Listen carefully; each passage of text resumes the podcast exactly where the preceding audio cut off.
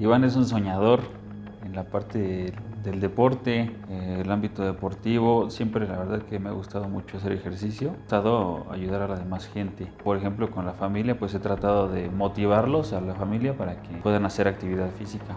Iván es, te digo, soñador, es apasionado, es este, fuerte, es noble también en, en ciertas situaciones. Este, con la familia igual bastante. La verdad que cosas con la familia sí son muy importantes para mí.